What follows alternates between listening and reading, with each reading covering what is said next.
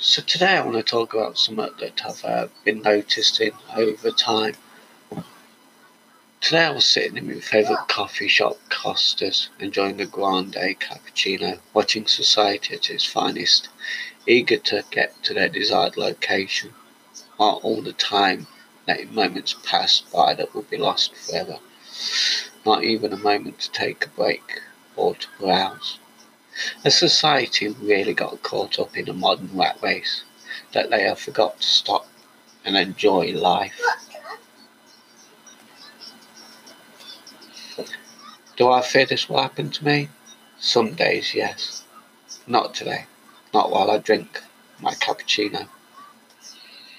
As the day progressed and time ticked on, I caught myself thinking, I have to hurry. So what did I do? I stopped stood back, took a deep breath, and carried on with my day, with no concern for the time.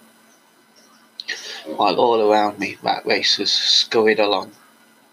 Yes, my day may have took long, but I got to take the time to look at the beauty of the lake on the park, feel the rain on my face, and smell the fresh, untouched pages of a book in your local shop.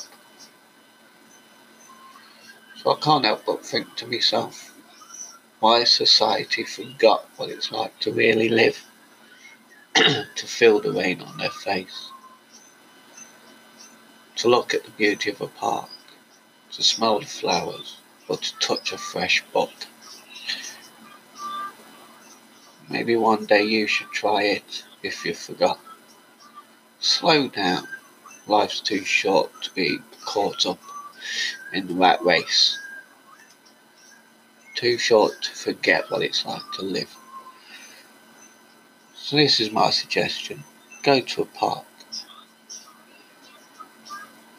Look at the view. Smell the flowers.